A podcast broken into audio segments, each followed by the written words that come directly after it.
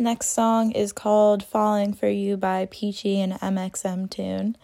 Um, I think that this song is a good example for, I guess, any relationship when you're first starting to actually fall in love with the person. And I relate to the song a lot because I think it's kind of you've just you're you're with someone and you're spending time with them and then you just are like, "Oh shit, I think I love this person." and it's kind of like, "Oh, what the fuck? I didn't realize."